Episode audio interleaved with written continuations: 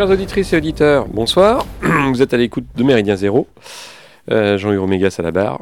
Euh, eh bien, écoutez, une émission ce soir avec, euh, avec quelqu'un, vous le savez, que nous aimons beaucoup, François Bousquet. Bonjour, bonsoir. Pour un entretien, alors pour un entretien, une émission, on va, on va voir. on ne sait pas encore exactement quel sera le, le cadre. Euh, le camarade Wilsdorf devait m'accompagner, mais visiblement il y a des soucis, donc on te, on te salue bien bas, camarade. Et euh, nous recevons François, alors non pas pour courage, que nous évoquerons euh, un de ces quatre euh, quand, la- l'actualité est, et tant mieux, hein, toute la, on va dire, comment on pourrait dire, tous les, tourbillons, tous les remous qu'il y a autour de la parution du, livre de François sera un tout petit peu retombé. Donc, quand ce sera un petit peu plus apaisé, on pourra faire une émission sur Méridien Zéro. Donc, ce soir, non, on va, on va évoquer avec lui quelqu'un d'autre. On va faire une de ces émissions littéraires euh, dont il a le secret et euh, qui nous font euh, toujours immensément plaisir. On va évoquer quelqu'un qui, moi, c'est une des premières figures de, notre mouvance que, j'ai pu rencontrer grâce à, monsieur, monsieur Lassalle, à monsieur, monsieur PGL. C'était maintenant il y a une bonne vingtaine d'années. Donc euh, une figure dont, Pascal m'avait parlé pour son œuvre littéraire, hein, bien sûr. Euh, une œuvre qui semblait foisonnante, euh, je n'avais évidemment pas lu, dont je ne connaissais rien. Euh, une œuvre dystopique qui, n'évoquait donc pas grand-chose. Et euh, Pascal m'avait dit si si, tu verras. ce monsieur donc il a il a un bar au cœur de Paris, hein, dans le dans le Marais. Et, euh, et on va on va y aller, on va aller boire, on va aller prendre un verre. Et, euh, donc euh, bah, d'arriver dans, ce bar qu'on va qu'on va évoquer avec François. Et c'est vrai que moi, ça m'avait fait l'effet d'un alter, alors pas nationalisme, parce que bon, cet auteur n'est, je crois pas, on, va, en discuter avec François, mais je ne crois pas qu'il puisse être classé comme tel, mais en tout cas, euh, euh, comment dire, un alter non-conformisme qui m'avait quand même surpris au plus haut point. Euh, C'était quand même un bar dans le marais, hein, il n'y a, pas- a pas photo, et donc, bon, ça en avait toutes les caractéristiques, voilà.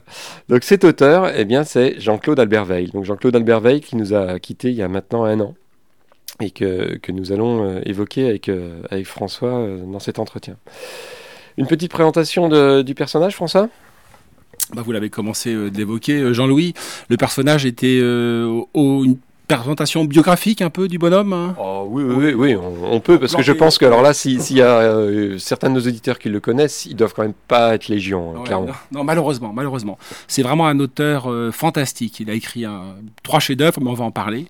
Il est à lire, à relire. euh, rentrer dans cette œuvre, c'est euh, vous métamorphose. hein. Alors parlons un peu du bonhomme. Jean-Claude Albert Veil, euh, c'est euh, de père euh, famille juive. hein. Alors il a aimé se définir comme un juif du roi, donc français depuis trois ou quatre siècles. hein. Son père était une sorte de personnage célinien aussi, médecin des hôpitaux de Paris, médecin de l'hôpital de Fresnes, et lui également avait une espèce de, de boss médical. Au physique, il avait un physique absolument invraisemblable, impossible. J'ai toujours en tête cette merveilleuse comparaison de l'emploi entre les belluaires et les porchers. Déjà à Jean-Claude, pardonne-moi, cher Jean-Claude, hein, que tu es un belluaire, c'est-à-dire un lion, mais avec un physique de porcher. Euh, il était diabétique, il avait été tubard dans sa petite enfance, donc tuberculeux. Il avait une relation au corps très problématique. hein. Euh, il était passionné et fou d'animaux. Alors c'était un antispéciste, euh, ça va surprendre les auditeurs de MZ, hein, mais c'était un antispéciste forcené. Vous me direz, il y en a eu quelques-uns dans l'histoire. un en, Allemagne, en Allemagne dans les années 1930, hein. mais il y avait Louis Ferdinand, bien sûr, il y avait Léoto, il était aussi sale que Léoto, et aussi sale, et aussi désordonné et bordélique que, euh, euh, Louis Ferdinand Céline. Donc je veux parler de Jean-Claude Albert Veil. hein. Il a gagné sa vie en vendant des programmes de télévision, mais c'était d'abord un jazzeux. Moi, moi qui ne suis absolument pas un jazzeux, il a écrit un livre qui est remarquable, qui est très bon, il y a une quarantaine d'années, qui s'appelle Jazzmosphère. Euh, et il, était fou de jazz de la Nouvelle-Orléans. Et du reste, euh, il avait une formule fantastique pour définir l'essence même du jazz. Il disait que c'était la technique instrumentale euh, euh, française, hein, puisque c'était la Nouvelle-Orléans, euh, en Louisiane, où les Français sont restés très longtemps. Et le génie nègre, disait-il, la combinaison des deux, qui avait produit le jazz, en particulier le jazz de la Nouvelle-Orléans, qui était le swing. hein. Et on en parlera, sa langue, sa langue c'est du swing linguistique. hein. Il y a une vitalité, il y a une euphorie dans sa langue qu'on retrouve que dans le jazz de la Nouvelle-Orléans. Voilà en gros le bonhomme. On l'a souvent dit qu'il était célinien. Il adorait Louis Ferdinand, mais il était, moi je pense qu'il était euh, les auditeurs de MZ hein, qui ont en tête Mort à crédit. Dans Mort crédit, pour moi qui est le chef-d'œuvre, euh, étant petit bourgeois, euh, d'extraction petite bourgeoise, je me suis évidemment toujours retrouvé et projeté dans Mort à crédit, que je trouvais le, livre qui domine cette production géniale qui est la production célinienne. Hein. Et dans Mort à crédit, à tout, dans la deuxième partie, la dernière partie, il y a Courtial des Perrères. Hein. Courtial des Perrères, pour rappel, c'était c'était un inventeur fou. Il dirigeait une revue qui s'appelait le Génitron, euh, qui était la revue des inventeurs. Hein. Euh, et le type était complètement malade. Il vous, vous abonniez à sa revue, le Génitron, à Courtial Desperrer, hein, et il vous apprenait à faire une voiture pliable en papier. Je veux dire, euh, ou à construire une montgolfière à partir d'un bout de caoutchouc. Et puis à la fin de crédit, il était fou, Courtial Desperrer, le personnage, on parle comme s'il existait. il va vouloir créer un familistère rénové de la race nouvelle. Hein, et il fait du radiotellurisme à la campagne avec des orphelins, des enfants trouvés, et il veut faire, il veut faire pousser des patates géantes. Enfin, chez Céline, c'est prodigieux. Et ça ressemble étonnamment à Albert Veil, parce que c'était une boîte à outils, Albert une boîte à outils intellectuelle, hein, précaire, branlante, géniale. Hein. Et plus que ressembler à Céline, hein, parce qu'il n'a pas le pessimisme de Céline, lui c'est plutôt un auteur assez optimiste, euh, très constructif, on va en parler. Euh, euh, il faut le comparer à Courtial des je trouve. C'est l'inventeur dément, enfin, qui, a des projets d'aller sur la Lune, mais à partir d'un escabeau. Voilà, en, gros, pour planter le décor. Et vraiment, il payait pas de mine, le bonhomme. Et pour autant. Bah, son, bar était son image, hein. c'était bordélique, et en effet la musique qui passait, c'était en effet du, jazz. Lui, quand on le voyait, on se disait c'est lui le patron. Est-ce que c'est pas le plongeur hein? Il y a encore un plongeur en pré-retraite, hein, euh, ou enfin non, qui avait passé la retraite depuis très longtemps et qui arrondissait ses fins de mois. Euh, alors il cultivait ce genre-là, il le cultivait, alors évidemment il, c'était naturel chez lui. Euh, pour accéder à, dans ses appartements, il habitait donc dans le Marais, euh, à Sainte-Croix de la Bretonnerie, on peut en parler puisqu'il il est, mort, il n'est plus là. Euh, pour accéder à ces appartements, c'était il fallait passer à travers des sas, des forteresses, hein. euh, mais ce n'était pas des murs de pierre, hein. c'était des murs de désordre. Hein. Il se protégeait du reste du monde, parce que c'était un paranoïaque, complètement parano, le gars. mais génial, je le redis, vraiment génial. Pour moi, je vais en parler, ça a été un éblouissement, sa lecture. et sa mort a été, il y a un an, un, coup de massue il était parano et vraiment il, il vivait vraiment dans la crasse, comme il revendiquait cette crasse, hein, comme, euh, comme Louis Ferdinand, comme Léoto. Et un de ses auteurs fétiches, c'était, c'était Jonathan Swift. Hein. Et un de ses, euh, ça le désolait qu'on ait réduit euh, les voyages de Gulliver à une sorte de petit livre pour enfants. Enfin, pour lui, c'était le grand chef-d'œuvre de, de, la misanthropie, car il était très misanthrope. Hein. le grand chef-d'œuvre de l'amour des animaux puisque ce qu'il faut lire, c'est euh, les voyages de Gulliver de Swift. Hein.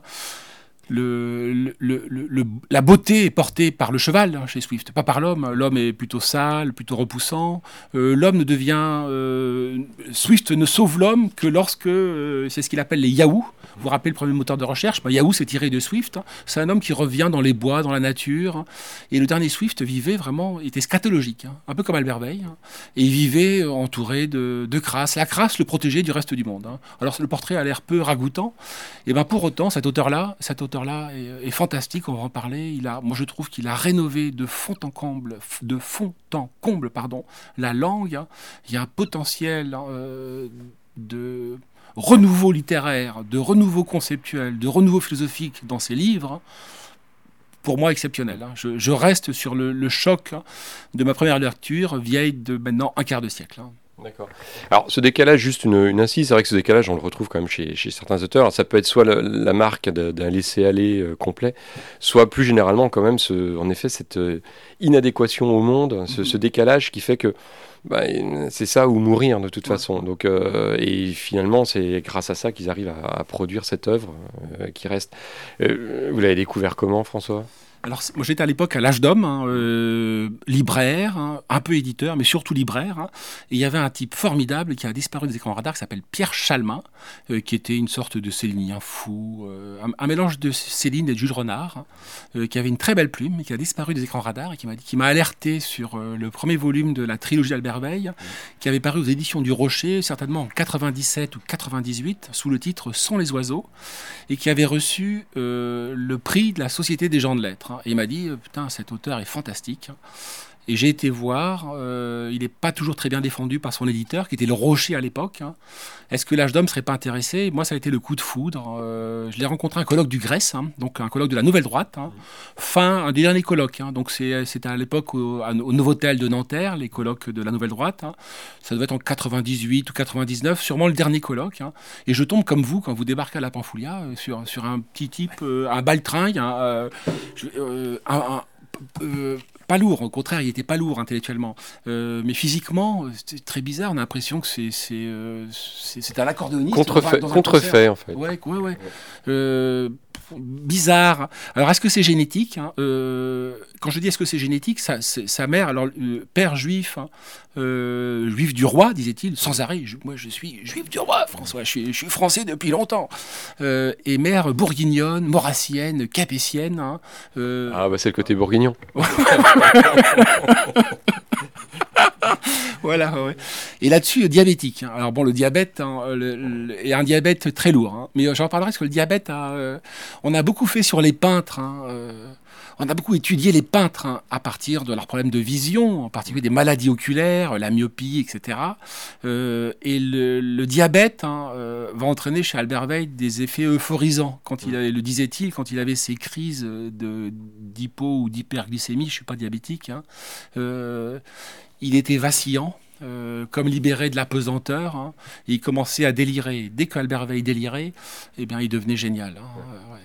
Enfin, je trouve. hein, ouais. Donc le, le cœur de, de son œuvre, c'est donc en effet une, c'est une trilogie euh, qu'on peut qu'on peut qualifier de dystopie. On, on est on est d'accord. Il n'y a pas alors si tu me, per- tu me permets, on se tutoie. Euh, euh, c'est vendu comme une uchronie. Alors l'Uchronie, c'est euh, pour le- les gens, c'est euh, Jean Dutour avait fait un bouquin qui s'appelait Le Feldmaréchal von Bonaparte, hein, et il imagine ce qu'aurait été l'histoire de l'Europe hein, si les Autrichiens avaient racheté à Gênes, la République de Gênes, la Corse et non pas Louis XVI. hein. Et ben Bonaparte est un général autrichien. Euh, Il n'y avait pas de révolution en France, hein. Euh, pas de bolcheviks en Russie. Enfin, c'était un peu un réac du tour. hein. Et donc Albert Veil, il imagine que Hitler a gagné la guerre. On va y revenir. Mais c'est à la fois, moi je trouve, une dystopie, parce que dans le tome 2, c'est une dystopie. C'est Franchoupia, on va en parler. Mais c'est aussi une utopie. Parce qu'il y a un grand modèle géopolitique qui est porté par le premier volume et le troisième, qui sont donc euh, Europia, anciennement sont les oiseaux, et le troisième et dernier volume de la trilogie qui est Sibéria, et qui déploie, euh, qui met à exécution un des grands projets de la géopolitique allemande, hein, européenne, russe au fond, euh, et qui est un, moi je trouve, qui est une utopie géopolitique. hein. Donc il y a tout, uchronie, euh, dystopie parce qu'il y a une critique de la France, on va en parler, et utopie aussi parce qu'il propose un, modèle alternatif hein, à l'Europe qui est la nôtre. Alors c'est intéressant parce que si on fait juste un, un petit, une petite focalisation, enfin une, euh, on, va, on va élargir un peu. le- C'est vrai que c'est quand même pas forcément un, un genre euh, qui en France a, a- a pu connaître des, des succès incroyables. C'est quand même quelque chose qui, qui est très très marqué chez les anglo-saxons.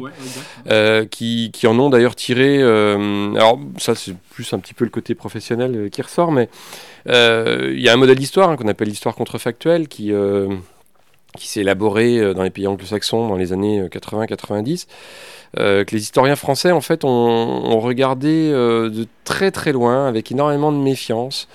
Alors, c'est vrai que, bon, en Angleterre en particulier, puis aux États-Unis, c'était une histoire très économique. euh, et qui à un moment pouvait en effet donner lieu à des alors pas des pas des délires hein, en tant que tel mais euh, peut-être s'éloigner un moment de ce qui a constitué l'hi- l'histoire en France hein, tout l'aspect méthodique euh, où on, amène la preuve hein, on, on construit le, récit historique sur la preuve et là c'est vrai qu'avec ce qu'on peut appeler l'histoire contrefactuelle qui d'une façon générale prend ce caractère de, de- d'uchronie, euh, bah, de fait, oui, on s'éloigne en fait de ce qui fait la méthodologie de l'histoire. Et donc finalement, en, en France, on s'est quand même toujours un petit peu méfié de, ce genre-là. Et de ce point de vue-là, Albert Veil, était quand même... euh, bah, il, a constitué, enfin, son œuvre, sur sa trilogie, il, a pris toute sa place.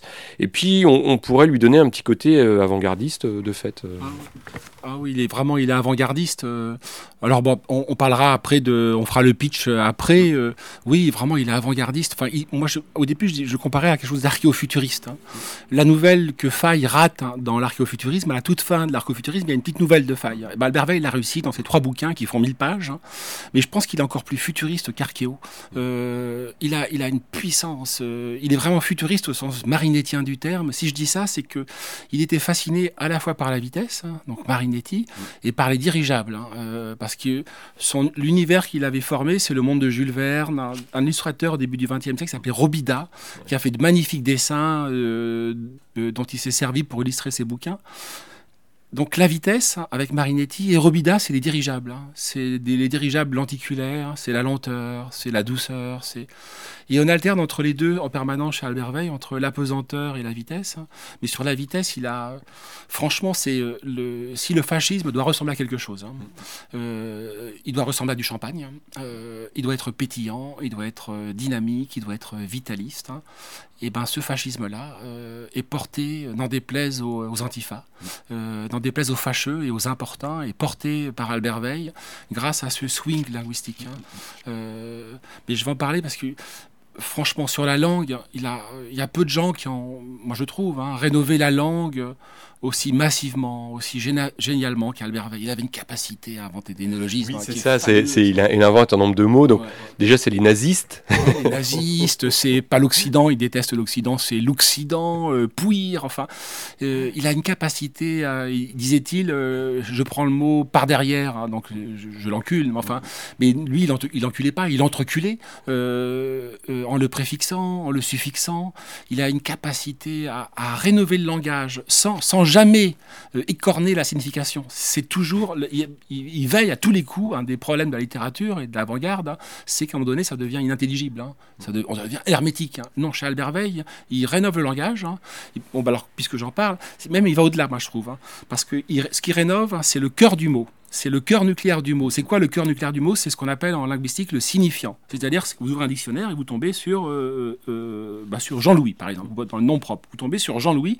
Et ben, le signifiant, c'est Jean-Louis. J-E-A-N, trait d'union, L-O-U-I. Après, le signifié, c'est autre chose. hein. Euh, c'est Oméga, c'est euh, MZ, etc. Mais il y a Jean-Louis. Et ben lui, euh, jusqu'à présent, on touchait à la signification, on touchait au signifié, euh, à travers des images poétiques, à travers des métaphores, etc. C'est ce qu'ont fait les romantiques. Albert il touche hein, au cœur nucléaire du mot. Et pourtant, le mot, il reste toujours euh, euh, plein de sens, hein, toujours intelligible. hein. Quand je dis il touche au cœur du mot, bah, par exemple, euh, il adorait dire que, comme il était parano, je l'ai dit, il, souffrait d'un délire de persécution maladif, qu'il a isolé du reste de la société littéraire, malheureusement, puisqu'il s'est auto-édité à la fin, donc il s'est auto-enterré.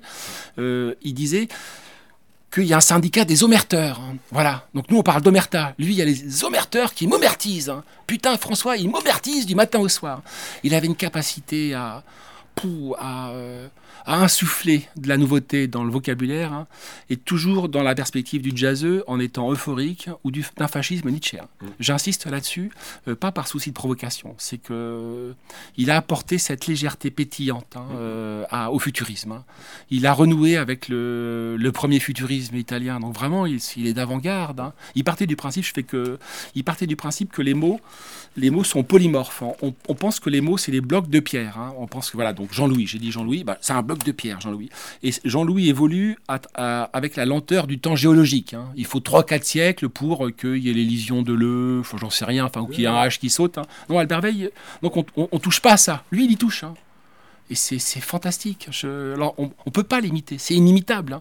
Il y a des passages dans, euh, dans les trois volumes où- réellement on a l'impression qu'on décolle. hein. Euh, moi, j'étais arrivé à comparer sa langue. Ça lui avait fait beaucoup, beaucoup plaisir, euh, tout en disant que tu ressembles à un porcher. Euh, mais tu es un belluaire, mais tu ressembles à un porcher. Moi, je trouve c'est on est dans une fusée. J'adore ça chez Morand, chez les. il nous fait décoller. On est dans une centrifugeuse hein, et on se prend 5G dans la gueule, 6G dans la gueule, parce que sa, sa langue passe le mur du son. Et, euh, Alors, pff, ouais. Bon, Et un, coup le- de poing, un coup de poing, un coup de poing dans la gueule. hein, Ouais. ouais. Bon, le, le seul bémol que je mettrais, mais je suis, d'accord avec toi, hein, François.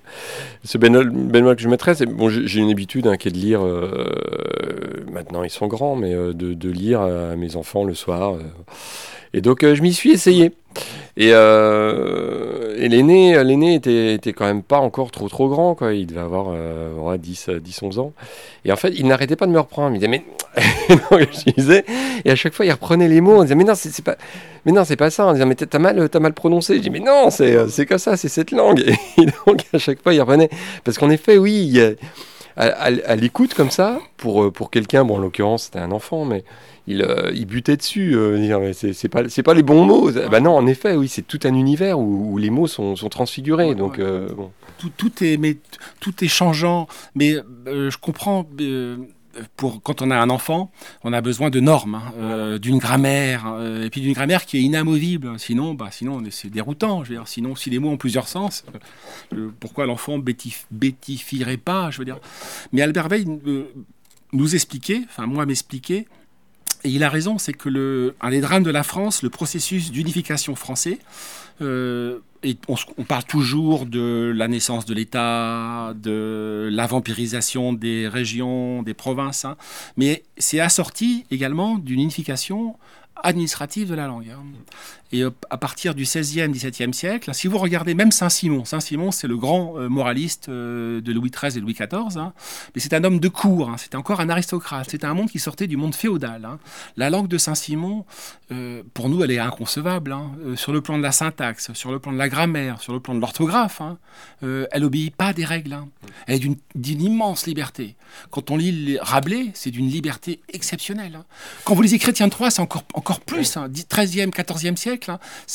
Simplement il s'est produit, disait Albert Veil, avec enfin à l'herbe vin, comme disait Boileau, euh, avec la création de l'Académie par Richelieu, euh, un processus d'unification de la langue, hein. un processus de normalisation de la langue. Il a fallu donc la codifier. Et quand vous codifiez quelque chose, évidemment, euh, vous la pétrifiez. Donc Albert Veil, lui, a voulu revenir en amont de, la normalisation du français. Alors c'est déroutant, mais il y, a, un potentiel de sens hein, euh, fabuleux qui est bah, négligé. C'est une des raisons pour lesquelles l'encyclopédie des nuisances, par exemple, s'intéressait, ou même de bord, euh, enfin les situationnistes à un moment sont intéressés à cette période-là de la langue, pré-académique en fait, euh, en renvoyant sur, sur Guy Chardin, sur ces, tous ces auteurs-là de la, Renaissance, qui en effet avait une, liberté incroyable. une liberté formelle, qu'autorisée, une langue non codifiée, une grammaire non codifiée. Euh, on se dit, mais il y a une faute, c'est pas possible. Il écrit, euh, un tel auteur écrit je ne sais pas quel mot euh, avec un H, l'autre avec un E final. tout l'ordre de la phrase est, bousculé. Ça fait le charme de Saint-Simon. Hein. Sans blaguer, c'est, il faut lire sous forme d'extrait, c'est en, en, poche. Oui, hein. oui. Bah et puis hum, c'est chez Biblio où ils avaient sorti un condensé aussi d'une partie de de, ses écrits, parce qu'en fait, bon, sinon, chinois, puis bon, c'est vrai que sur, euh, sur les, ragots de cours. Ouais, mais il y a des portraits fabuleux. Il y, a des portraits. C'est une concierge de génie, euh, Saint-Simon. C'est, mais comme Céline, hein. comme Céline, c'est des concierges. Hein. Euh, et en ce sens, Albert Veil procède de Céline. Hein. Si, si les, les auditeurs euh, aime Louis Ferdinand, en particulier Moracredi, mais pas que Moracredi, je veux dire, euh, euh, même, la, même la, trilogie d'un château l'autre, etc., où il n'y a plus de langue. Hein, c'est, tous les, les, mots sont tordus, les conjugaisons sont estropiées délibérément pour produire du sens. Hein. Bah, Albert Veil. Bah, ce qui, à l'époque, a, a, généré l'enthousiasme de, de l'intelligentsia de gauche dans les années, à la fin des années 20 aussi. Ouais, hein. ouais, ouais. Et, mais pas pour Albert Veil, malheureusement. Mais on va en parler, on va, on va en parler, parce que il, a, vraiment il a pris tous les risques. Hein. Donc euh, il n'a il a pas mis du sien.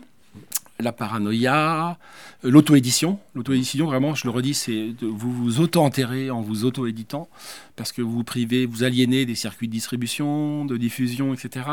Donc c'est très dur de trouver les bouquins d'Albert Veil. Hein. Euh, mais surtout, il a pris tous les risques. Hein. Euh, il a pris tous les risques délirants. Bah, alors, je fais le pitch parce que le pitch, c'est 1940 c'est le début d'Europia. Euh, Hitler va gagner la guerre. Et il gagne la guerre parce que euh, arrache de Franco l'autorisation de traverser l'Espagne jusqu'à Gibraltar. Hein. Donc les, chars de Guderian, euh, dans une guerre éclair, s'enfonce dans les Ardennes, traverse la France. Hein. et à Gibraltar, eh bien, il, sanctuarise l'Europe. Hein. Il la ceinture, il la bloque. Hein. Euh, L'Angleterre est renvoyée sur son île. Les Soviétiques sont renvoyés en Yakoutie. la Yakoutie, c'est un tout petit truc. C'est loin. C'est très loin. C'est au, tout au bout du bout du bout de la Sibérie. Ah, ceux, qui, ceux qui ont joué à risque ou qui continuent de jouer à risque. Ils connaissent forcément la Yakoutie. C'est l'État là, là-bas qui est en plein milieu, euh, au fond à droite. Euh, ça existe toujours. Hein. C'est ouais, ça existe toujours. Voilà. Bah, euh, c'est Christopher, comment il s'appelait le Vut. Le, le, cinéaste un peu un peu alternatif là, des années 110-80, Christophe Walk. ah zut, le nom. Ça c'est le comédien, ouais. Non. Euh, qui dans un de qui dans un de ses films euh, montre comment le, discours peut, peut changer, comment à partir des mêmes images euh, il suffit d'avoir un discours très différent pour, pour générer en fait. et donc on voit des, des, images de Yakoutie et donc on voit des pauvres Yakoutes en train de, de faire une, une route et, et donc ça peut être le discours soviétique ou de fiers ouvriers, de fiers prolétaires en train de construire une route, etc. Ça peut être le discours libéral, vous voyez, ces pauvres, ces pauvres airs euh, qui, qui, subissent le, le, joug communiste. Euh, bon, on les voit en effet pousser. Alors, euh, selon le discours, ça peut être un magnifique. À un moment, on les voit dans un bus, donc c'est les transports modernes, ou au contraire, ça peut être. bon. Et puis, il y a un troisième discours qui, lui, va, se, va se vouloir neutre et qui, en fait, l'est pas réellement plus que les autres. Mais c'est ça, la Yakoutie, c'est là-bas. Ouais. Donc, c'est quelque chose de réel, hein, les gars, ouais. Et euh, donc, ouais, Hitler gagne la guerre. Le, donc, l'Europe, en fait, le, le, continent européen est, euh, est protégé d'une riposte américaine, anglaise, soviétique. Hein. Il y a un général qui est une sorte de général de Gaulle, que Albert Veil appelle général que moi. Que moi, euh, euh Q-U-E, trait d'union moi, Q avec majuscule, M avec majuscule, le général que moi et il peut pas s'installer en Angleterre parce que l'Angleterre est défaite, etc. Donc il s'installe en Guyane, hein, euh, dans la capitale de la Guyane, qu'il appelle Paris Sky, hein, qui est la contraction de Paris Cayenne, hein, et qui va constituer donc la partie centrale de l'altermonde, Franchoupia. Euh, et qui va être l'objet de tous les ricanements. Alors, je, vous disais, Albert il est fou parce qu'il était juif, euh, légèrement antisémite dans, dans Europia. Euh, plutôt philosémite dans euh, dernier volet, euh, Sibéria, mais son père était, un vieux gaulliste, récompensé, je veux et il a pris, alors qu'il adorait son père, le contre-pied de son père. Son père était décoré de la résistance, enfin, etc., enfin, tout le tralala. Et Jean-Claude a fait l'inverse. Hein. Donc, il a dit De Gaulle m'emmerde, j'arrête que moi, rien à foutre. Paris Sky, voilà, Paris Sky, on va en parler parce que Franchoupia, c'est quelque chose. Hein. Et donc, Hitler gagne la guerre, et se crée, se met en place progressivement un empire d'abord allemand et puis progressivement franco-allemand. Euh, il est vraiment carolégien pour répondre à votre euh, introduction, Albert Veil. Alors, il a pas mal de côtés nationaux, c'est évident, je veux dire, il est très euh, franchouillard. Hein, mais il y a quand même le rêve d'Albert Veil, c'était la fusion amoureuse, disait-il. c'est un utopiste hein, de la France et de l'Allemagne. Hein. Et il avait un grand rêve carolingien pour l'Europe.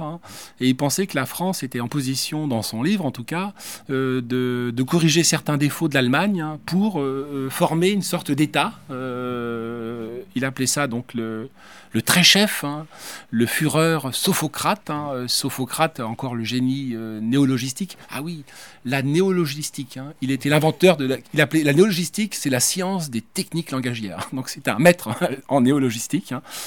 Et euh, donc, euh, eh ben, le Sophocrate franco-allemand, c'est Gessler et d'autres, hein, les noms, les noms m'échappent, hein, vont mettre sur pied une sorte d'empire fédéral, confédéral, hein, euh, d'abord européen, donc centré sur l'empire carolingien, donc le, le cœur franco-allemand Benelux, euh, Autriche, etc. puis progressivement, euh, géopolitique allemande oblige, l'Allemagne a toujours été fascinée par ces marches de l'Est hein, pour des questions d'espace vital. Hein.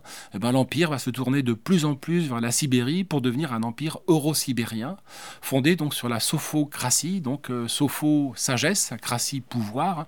donc le pouvoir de la sagesse que vont incarner en particulier deux grands très chefs que sont Gessler père et Gessler fils.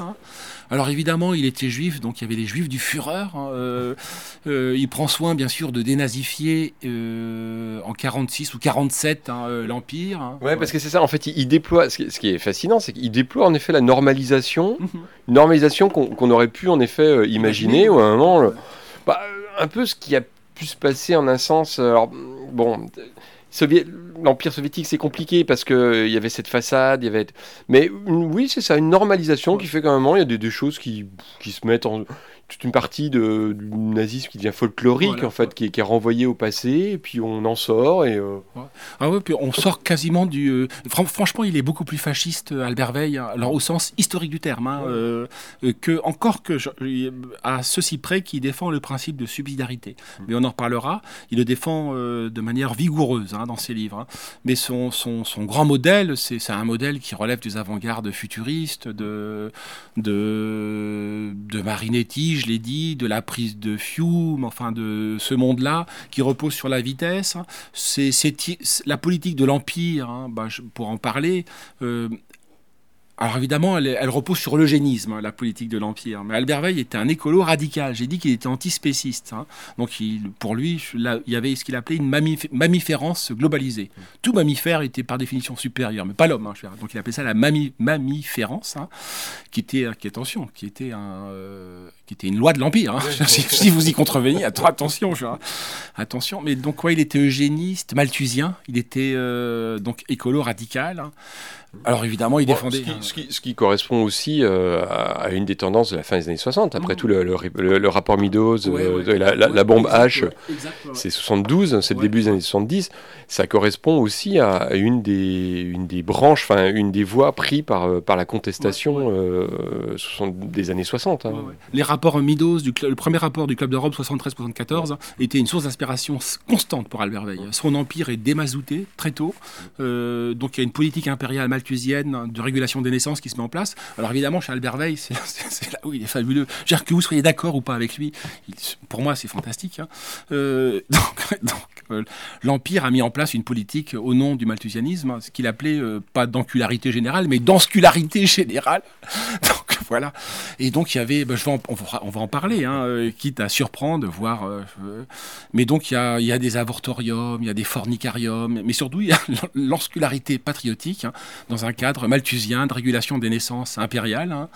Euh, et donc il veille dans le reste du monde, hors de l'Empire, à, euh, à travers des armes chimiques, hein, à stériliser les populations en Afrique, euh, en Amazonie et ailleurs. Hein. Donc il y a une obsession chez lui, qui est l'obsession du Club de Rome. Hein. Tu as, raison, c'est euh, des souvenirs qui, qui, qui, remontent à la surface. Il était obsédé par le Club de Rome, obsédé par le, la bombe H, hein, le péril démographique que nous avons surmonté, jusqu'à quand, je ne sais pas par la pollution, toutes les formes de pollution. Donc son empire, euh, il y a des éoliennes géantes, enfin il y a, y a, à la fois le monumentalisme euh, impérial, hein, et puis parallèlement à ça, il était très proudhonien euh, et très poujadiste aussi, puisqu'il y a un mélange de, de politique impériale très ambitieuse, quasi quinquennale, des plans.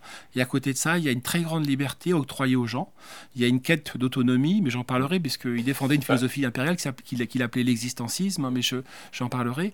Et à côté de ça, il encourage systématiquement le principe de subsidiarité. Le principe de subsidiarité qui a été pensé par Aristote, hein, qui est repris du reste par l'Église catholique, veut que tout ce que je peux faire à mon niveau individuel, au niveau familial, au niveau communal, je ne délègue pas à l'État. Je délègue à l'État, je délègue à la région, ce que je ne peux pas assumer. La région délègue à l'État ce que la région ne peut pas assumer. Et l'État délègue, euh, en l'occurrence chez Albert à l'Empire fédéral confédéral, ce que la région ne peut pas faire. Frapper la monnaie, euh, lever une armée, etc.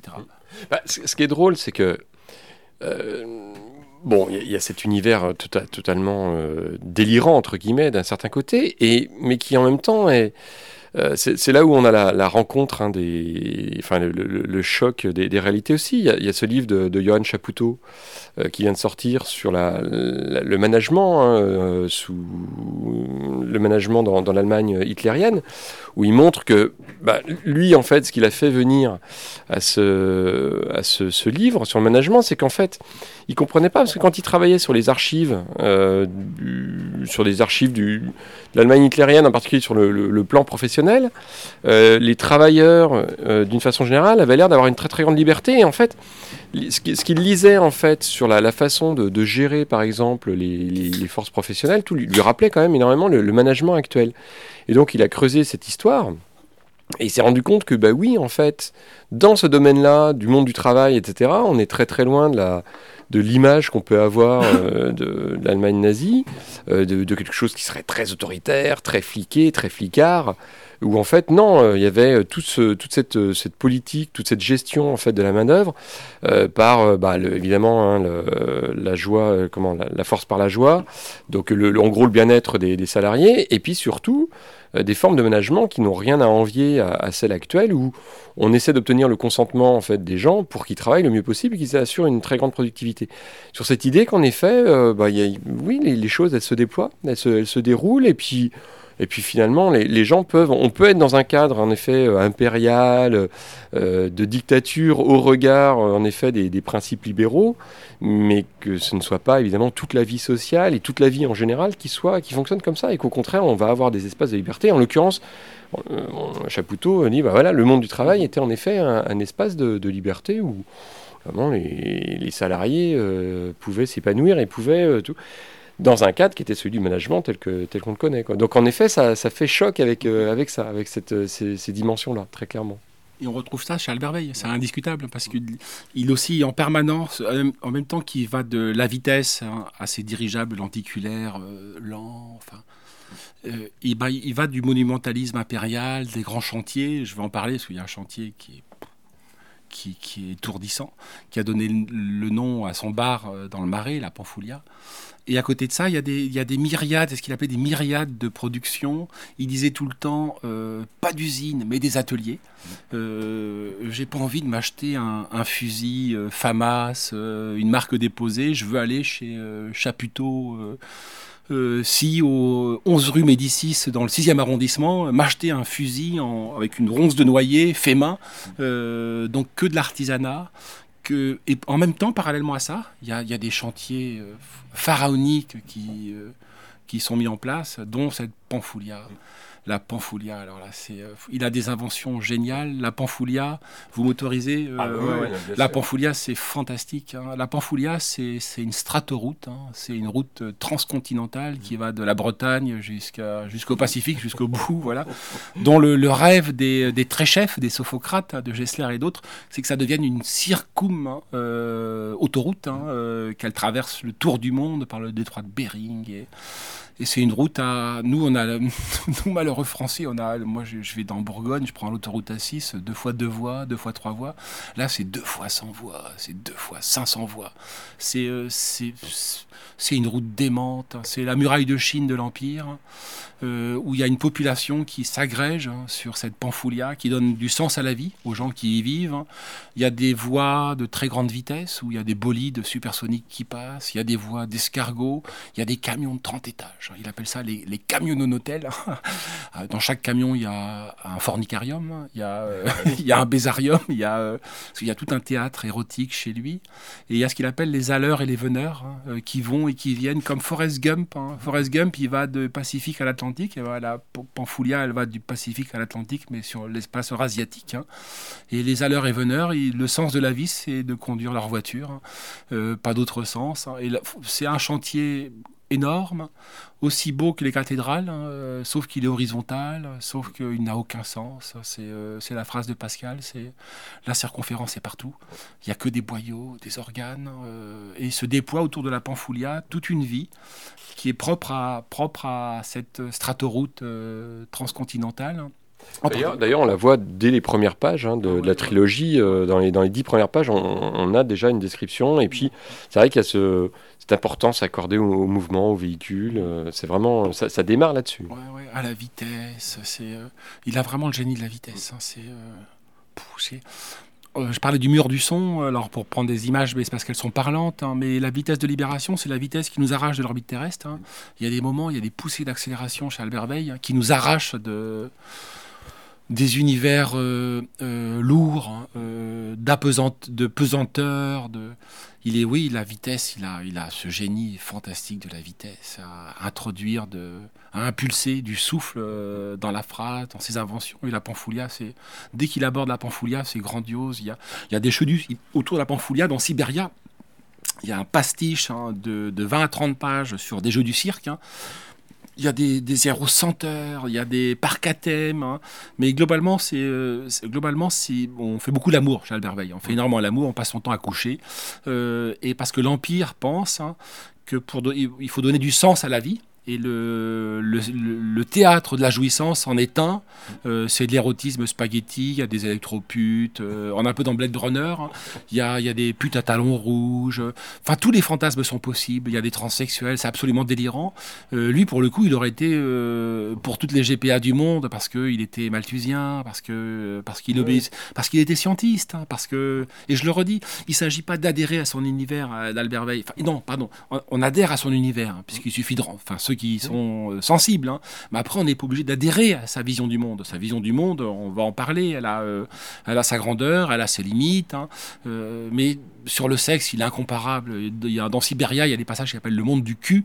Euh, Q, pas C-U-L, hein, mais Q, la lettre Q majuscule, hein, qui sont des, euh, des scénarios érotiques absolument pou. euh, on est vraiment dans Blade Runner. hein, avec les, il a un chapitre sur les électroputes, sur la conscience chez le robot et chez la femme robot, qui sont des chimères sexuelles en fait qu'il invente, et qui devaient l'exciter, j'imagine, puisque le vieil homme, ça, genre, comme disait je l'autre, c'est des livres qu'on lit d'une seule main, et on, la Sibérien, on peut lire d'une seule main à cet égard. hein. Oui, bah, d'ailleurs, c'est pour ça que moi, j'ai pas dépassé la, la- la- la première dizaine de pages. hein. Avec le- pas moi, hein, mais à lire, euh, à me dire, ah tiens, je vais construire tout un univers. Puis bon, entre, le, entre ce qu'on dit, je, je disais tout à l'heure, hein, sur le sens des mots, dire, mais non, mais euh, ça se dit pas comme ça. tout. Plus le fait que j'ai vu que ça tournait. Je vais m'arrêter tout de suite. Non, non, il faut passer un certain âge pour euh, lire Albert Camus, mais comme pour lire Céline, hein, comme pour Louis Ferdinand. Je veux dire, bah, Puisqu'on parle de ce sujet-là, je veux dire, quoi de plus beau que dans Mort à crédit, le, le- le dépucelage de, de Bardamu? C'est, c'est- ça occupe 30 à 40 pages. hein. C'est, un monument de bravoure de la littérature française. hein. C'est, d'une drôlerie prodigieuse. hein. Il n'y a, pas quelqu'un, il y a, personne n'est arrivé au niveau de Géline, dans la dans- au niveau de Céline, dans la description de- d'un dépucelage par, euh, du, du pauvre malheureux euh, bougre de, personne, de anti-héros par, je sais pas si vous l'avez en tête, c'est, énorme. C'est, Si, si, je l'ai en tête, mais hélas, malheureusement, parce que j'étais en, en, en prépa. Et cette année-là, c'était euh, c'était euh, Voyage au bout de la nuit, mort à crédit au programme. Et on avait une vieille, vieille prof de littérature. Oh, elle était quasiment à la retraite. hein, et euh, bon, donc on travaillait dessus. Et puis elle, de temps en temps, nous lisait des passages. Et l'image que j'ai, du coup, c'est elle nous lisant cette scène-là et la scène de, des toilettes, la scène Ouais, des toilettes à New York, ouais, quand mais- il dit le, ouais. le grand communisme du caca, etc. Et on la sentait, ça la... Ah, elle le, elle le lisait du bout des lèvres, hein, elle, avait, elle avait vraiment du mal. Et du coup, ça a été mon premier contact avec Céline. Et j'en ai beaucoup voulu. Franchement, cette prof-là, c'est... Ah Flûte Ouais. arriver, arriver en deuxième année de prépa pour ça, zut Ah, c'est dommage parce que en plus qui est Céline en prépa, c'est euh, c'était bien qu'il soit au programme. hein. On a fait un bouquin à la nouvelle librairie sur les maudits. Parce qu'aujourd'hui, il sera plus il- désormais plus on va avancer dans le temps, moins il y sera, plus on s'éloigne de l'événement de 45, 40, 45, hein, plus ça l'événement devient interdit. Alors évidemment, il faut être, euh, faut pas avoir froid aux yeux, faut faut avoir 20 ans. Moi, je pense que c'est c'est aussi Oui, un livre pour la jeunesse. hein, euh, mais il faut que ce soit on soit dessalé un peu. Faut euh, être, faut pas être enf- enfant ou au début l'adolescence parce que là on, on va pas comprendre. hein. Il y, a des- scènes d'abord sur le, le malthusianisme, hein, ça va le conduire à produire des. Il y a une puissance d'imagination dans Sibéria, le troisième volume. Sibéria, donc c'est la, conquête de l'Est, hein, c'est son euh, Far Est, c'est son, euh, c'est son Eastern, pardon, euh, pas le Western, mais Eastern. Far East, hein, euh, la conquête de cet ouest sibérien, euh, j'en parlerai parce qu'il y a des inventions délirantes euh, avec un philosophe roi, le satrape Gustave. hein. Et comme le- l'Empire est plutôt anti-monothéiste, hein, anti-judéo-chrétien, L'Empire encourage les sectes, hein, en particulier les sectes euh, euh, un peu foldingues. Il y a une secte en Russie qui s'appelle les Skopzi, qui est peu connue, mais qui est réelle. C'est comme les Yakoutis, c'est réel. hein. C'est une secte euh, très puritaine hein, qui pratique la castration rituelle. Donc l'ablation des seins chez les femmes et la castration du sexe chez les, hommes. Et donc l'empereur, le très chef Gessler, va visiter les Skopzi pour les encourager dans leur pratique malthusienne.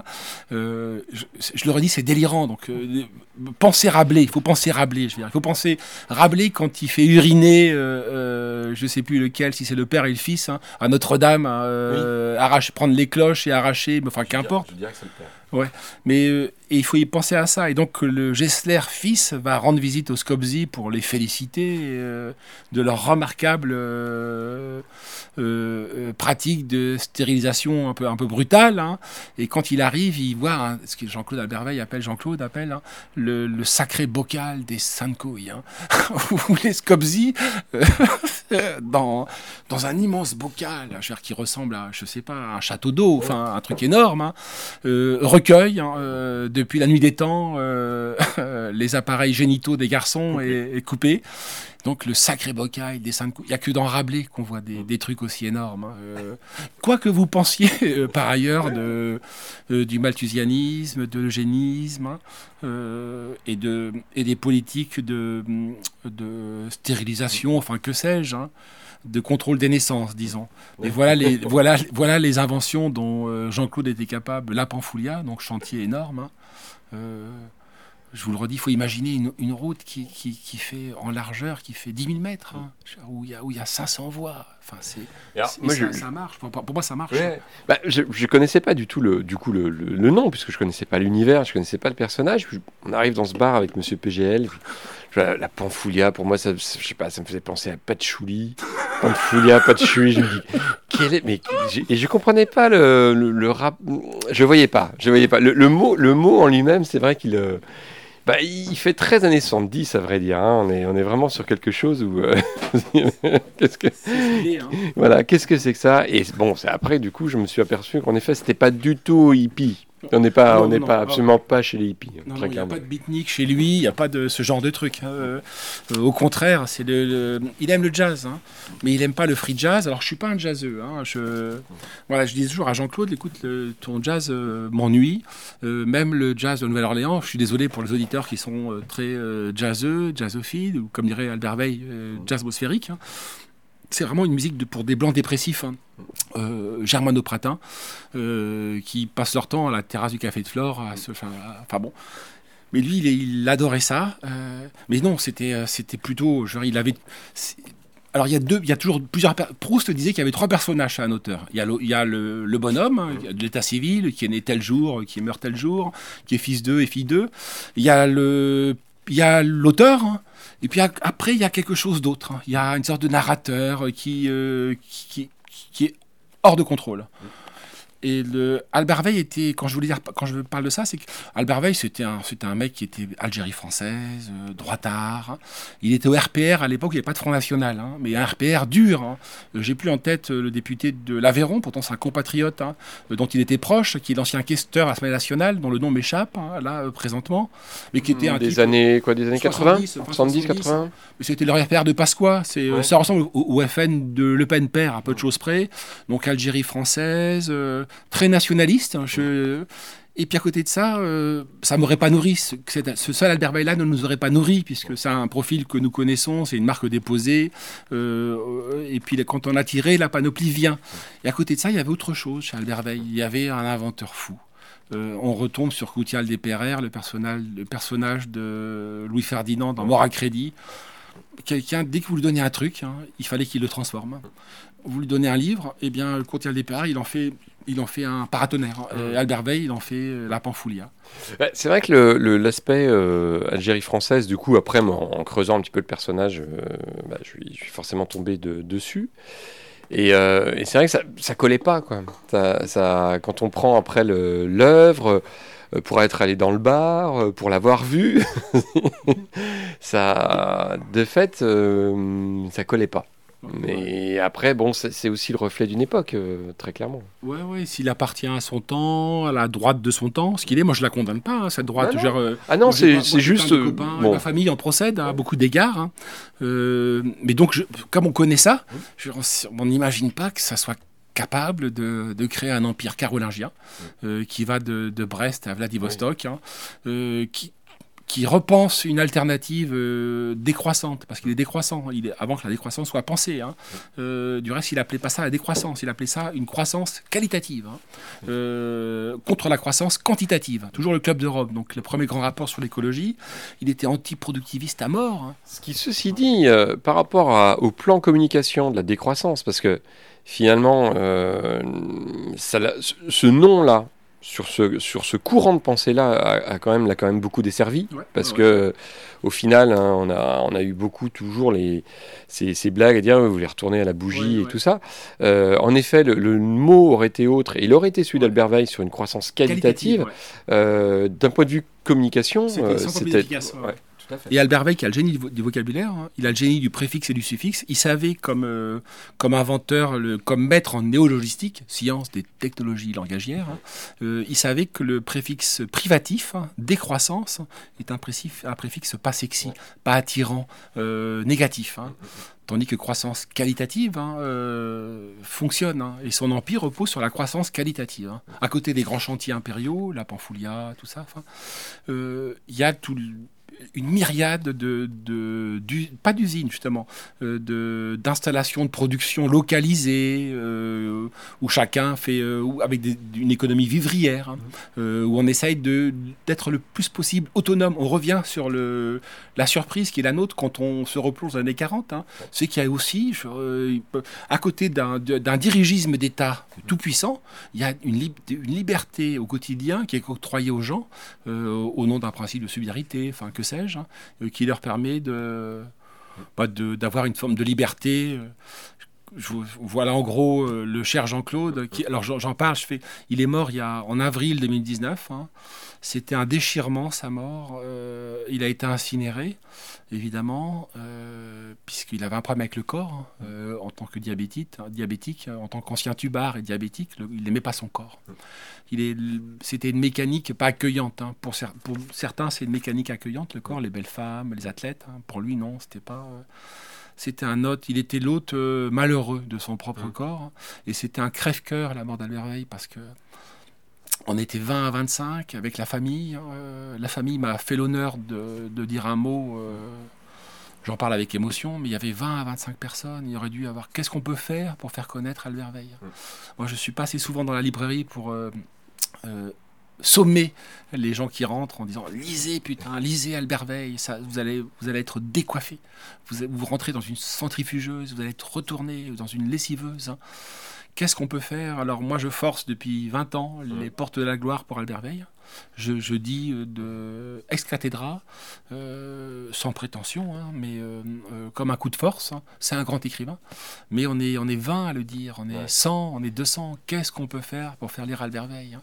Il a écrit trois livres pour exceptionnel parce qu'il renouvelle la littérature française. Il aimait pas la littérature française. Hein. Il voulait pas du monsieur qui, euh, qui rentre dans la dame. Hein. C'était son truc. Il avait des passages fabuleux sur les, les libraireux académiques, sur euh, Jean, Jean, il a, Jean d'Ormesson, il l'appelait Jean des Dredons. Enfin, c'est des Jean, Jean des Dredons. Enfin, les, euh, le, enfin bon, je les ai plus en tête. Il faut. Et, lui, il, il recopiait pas le réel. Hein. Euh, il y a des gens qui, de génie qui recopient le réel, hein, les grands satiristes, hein, ils sont fantastiques. Mais lui, il a inventé un réel parallèle. Hein.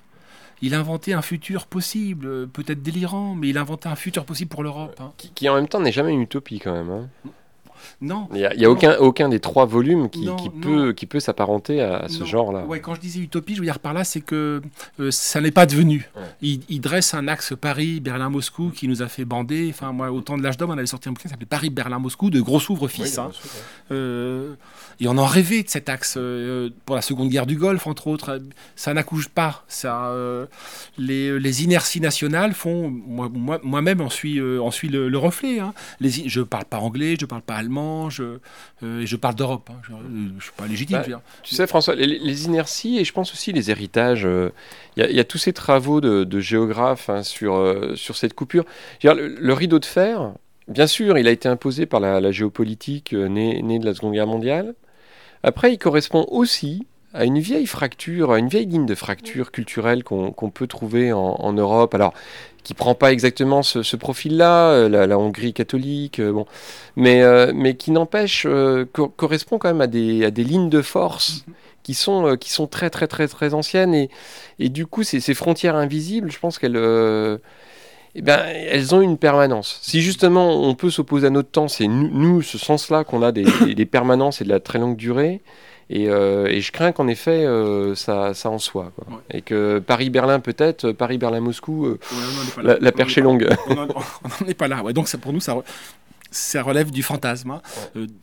D'un désir, d'un désir amoureux. Charles Berber, c'était un désir amoureux, mais qui fonctionne pas. Mon amour de la Russie euh, de, fait que je, me, je, reste objectif sur les alliances possibles. Il y en a beaucoup hein, à nous avec la Russie. Pour autant, la Russie et Albert Veil essayent de faire ça, mais il n'y arrive pas.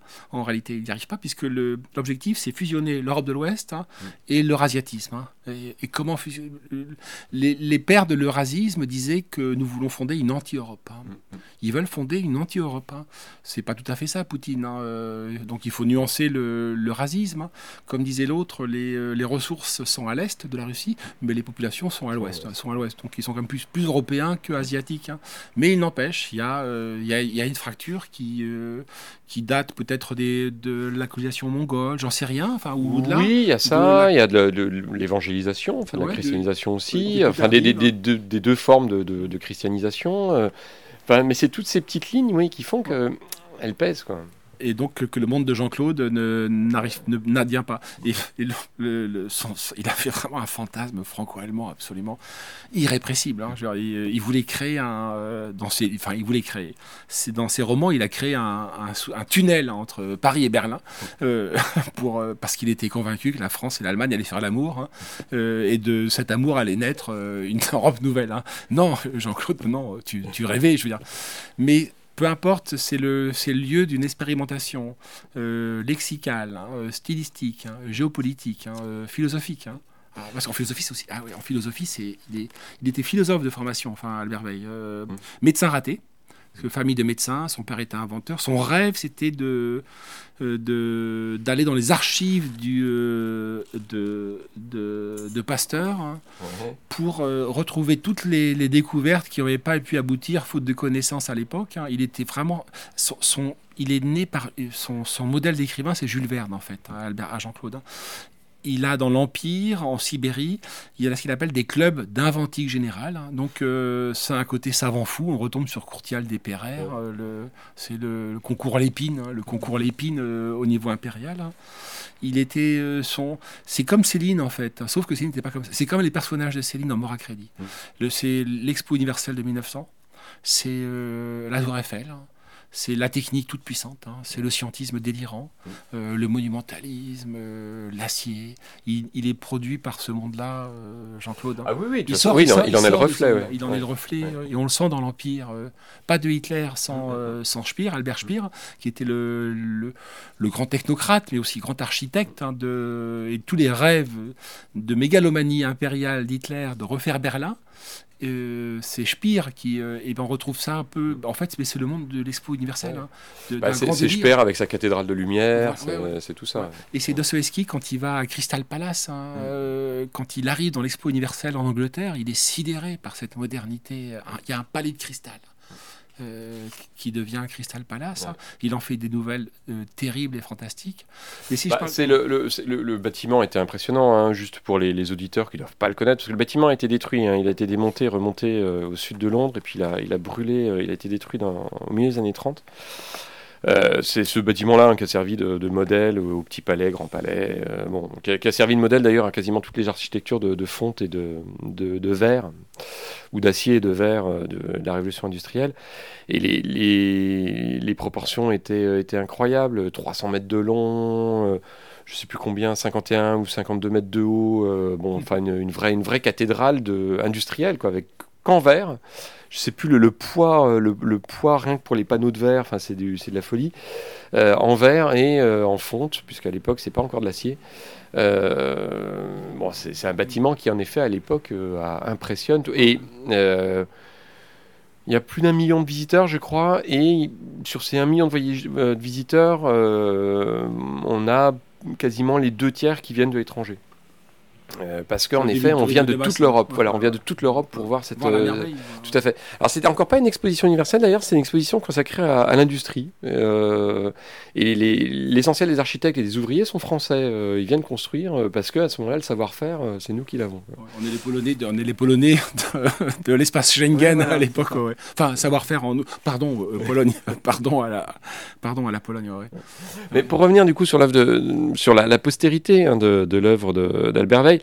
Du coup, c'est vrai que c'est un peu tout l'un ou tout l'autre. Soit en effet, ben, il disparaîtra des, radars parce qu'en effet, le, le, nombre de gens euh, susceptibles de connaître cette œuvre, bah, il va petit à petit s'amenuiser parce que soit en effet, il rejaillira, il, il rejaillira, il, reviendra euh, à l'occasion d'une redécouverte, mais mm-hmm. c'est bien hypothétique.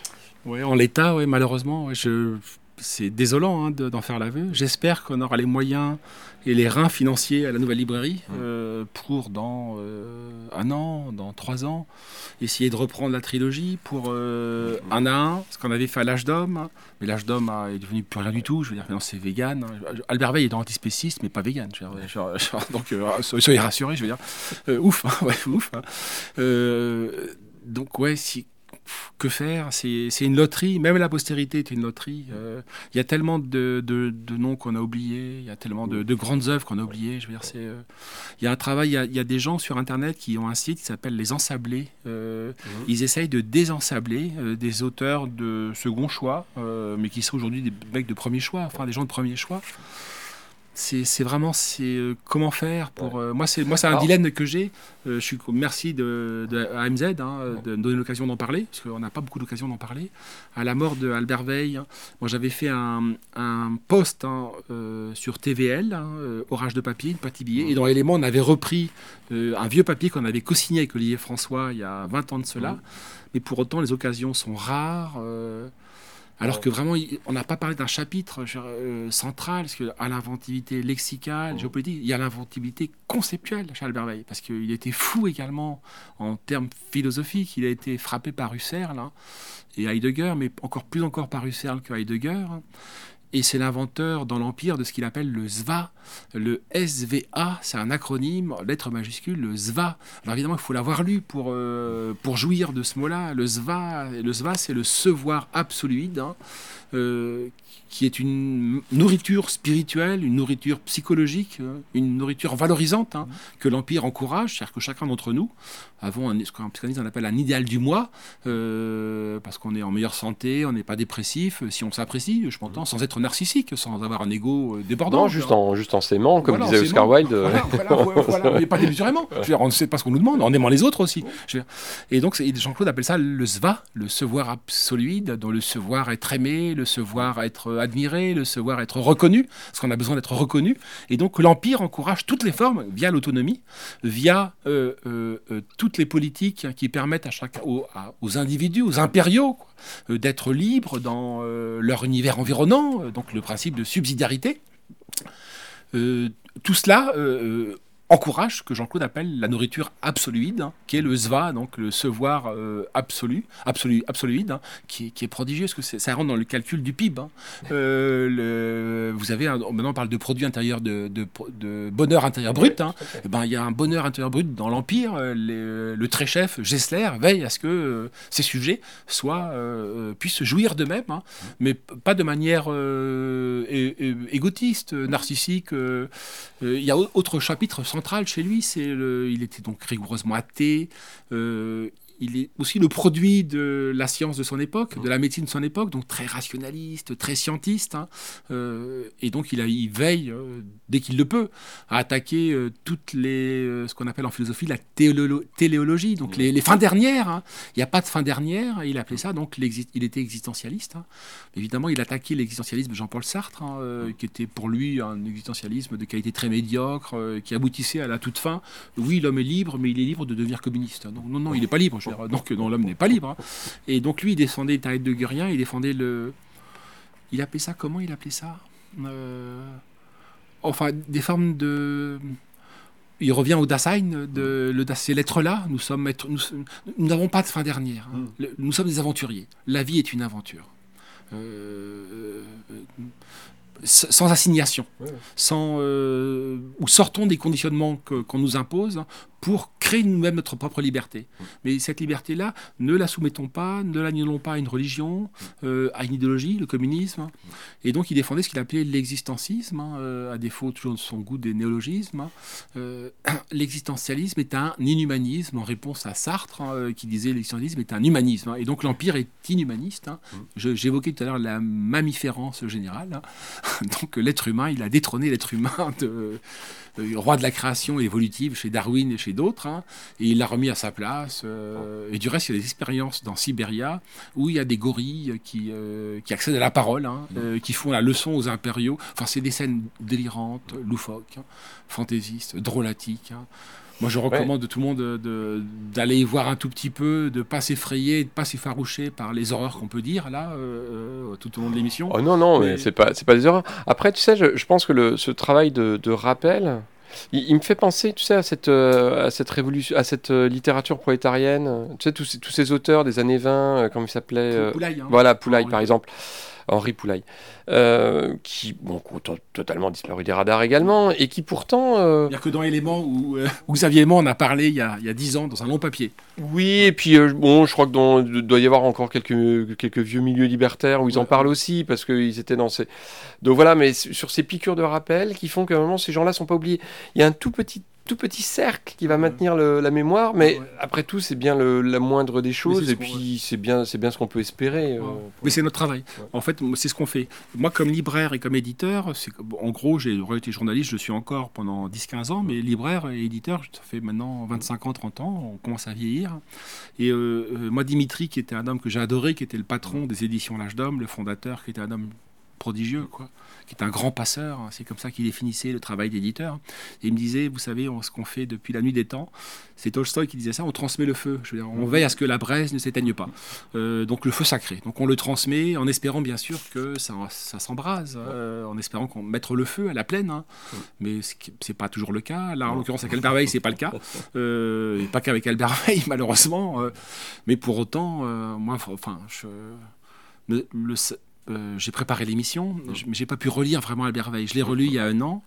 Pas beaucoup, faute de temps, parce qu'on est happé par d'autres chantiers après sa mort. Hein. Ah oui, puis c'est quand même une œuvre foisonnante et très épaisse. Au regard des canons actuels, hein, sur la taille des livres, sur l'épaisseur des livres, euh, on prend la, trilogie, on est tout de suite sur, euh, sur un volume qui même en papier Bible.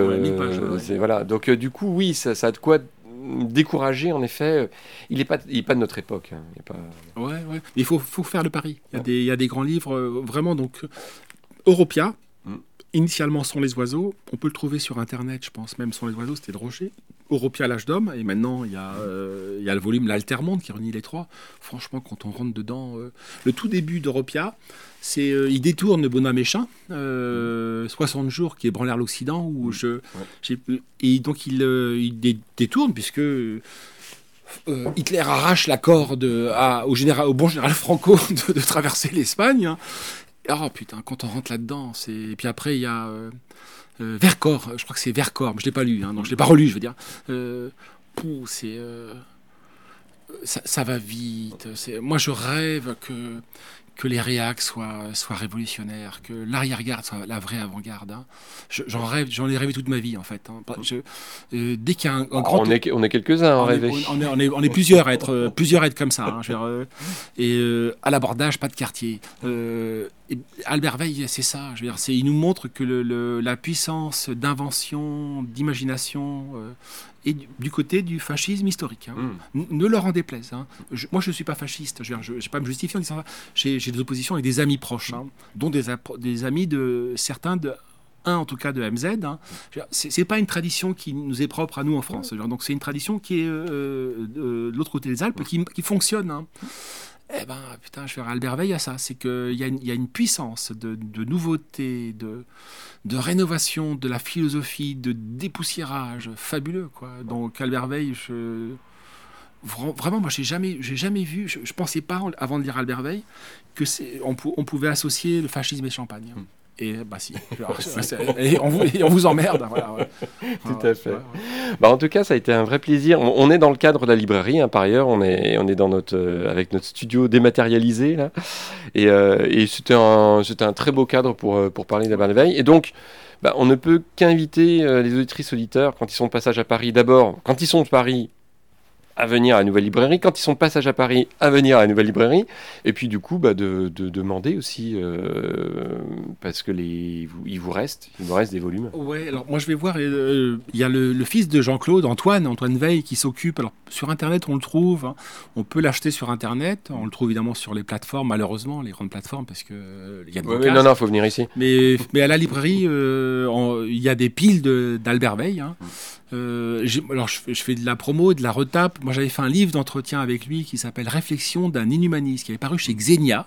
Euh, Xenia c'est la maison de Slobodan Despot. Hein. Mm.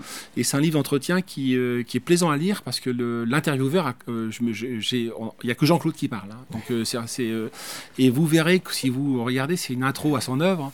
Le, le, type est baroque, le type est loufoque. Enfin, vraiment génial. Hein. Euh, si tant est que Courtial des Perrères soit génial, hein, euh, mais je crois qu'il l'est. Que des, le génie peut, peut sortir de, de bonhomme foutraque. Hein. Euh, Alors par contre, j'espère que le livre soit encore disponible parce que de temps en temps, je vais sur le, le catalogue de Xenia pour voir un petit peu ce qui sort.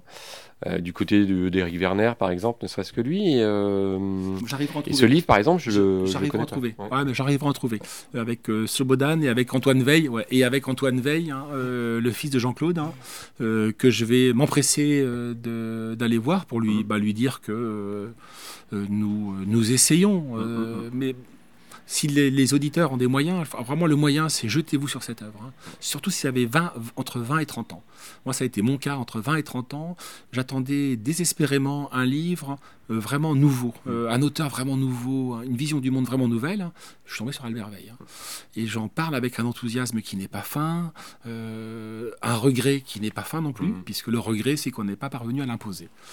J'espère que cette émission, que la librairie, que à petit à petit, mhm. euh, permettra de sortir des ornières dans lesquelles sa paranoïa l'a enfermé. Bah, en tout cas, voilà, on espère avoir fait ces œuvres utiles pour ça. Et puis, et puis en effet, nous, de notre côté, l'intérêt est. Alors, peut-être pas aussi fort que le tien dans le sens où, à part cette visite au, bar, euh, je ne l'ai pas connu humainement. Euh, mais de fait, oui, il fait partie de cette galaxie d'auteurs qui sont, qui sont qui peuvent être des appuis pour nous parce qu'en effet ils sont pas dans la redite. Et puis ils montrent qu'à un moment on est aussi sur un, courant de, de, création et puis de puis d'envie de, de, foisonnement qui, qui, peut nous être euh, utile même politiquement. Donc euh, voilà. En tout cas merci François. On se revoit euh, on se revoit bientôt du coup pour pour une émission sur courage parce que nous on a aussi envie. Donc quand le, le, le, temps sera un petit peu passé pour refaire une, une piqûre de, rappel et puis ben voilà, on invite euh, les auditeurs auditrices à venir à la librairie parce que euh, on n'en a pas 36 000 des lieux comme ça. Et puis on est bien accueillis et puis euh, on y trouve on y trouve des livres. Hein, c'est le bonheur. Voilà. Merci François. Merci Jean-Louis. Ouais. Et puis bah à l'abordage. Hein. Et pas de quartier. Pas de quartier.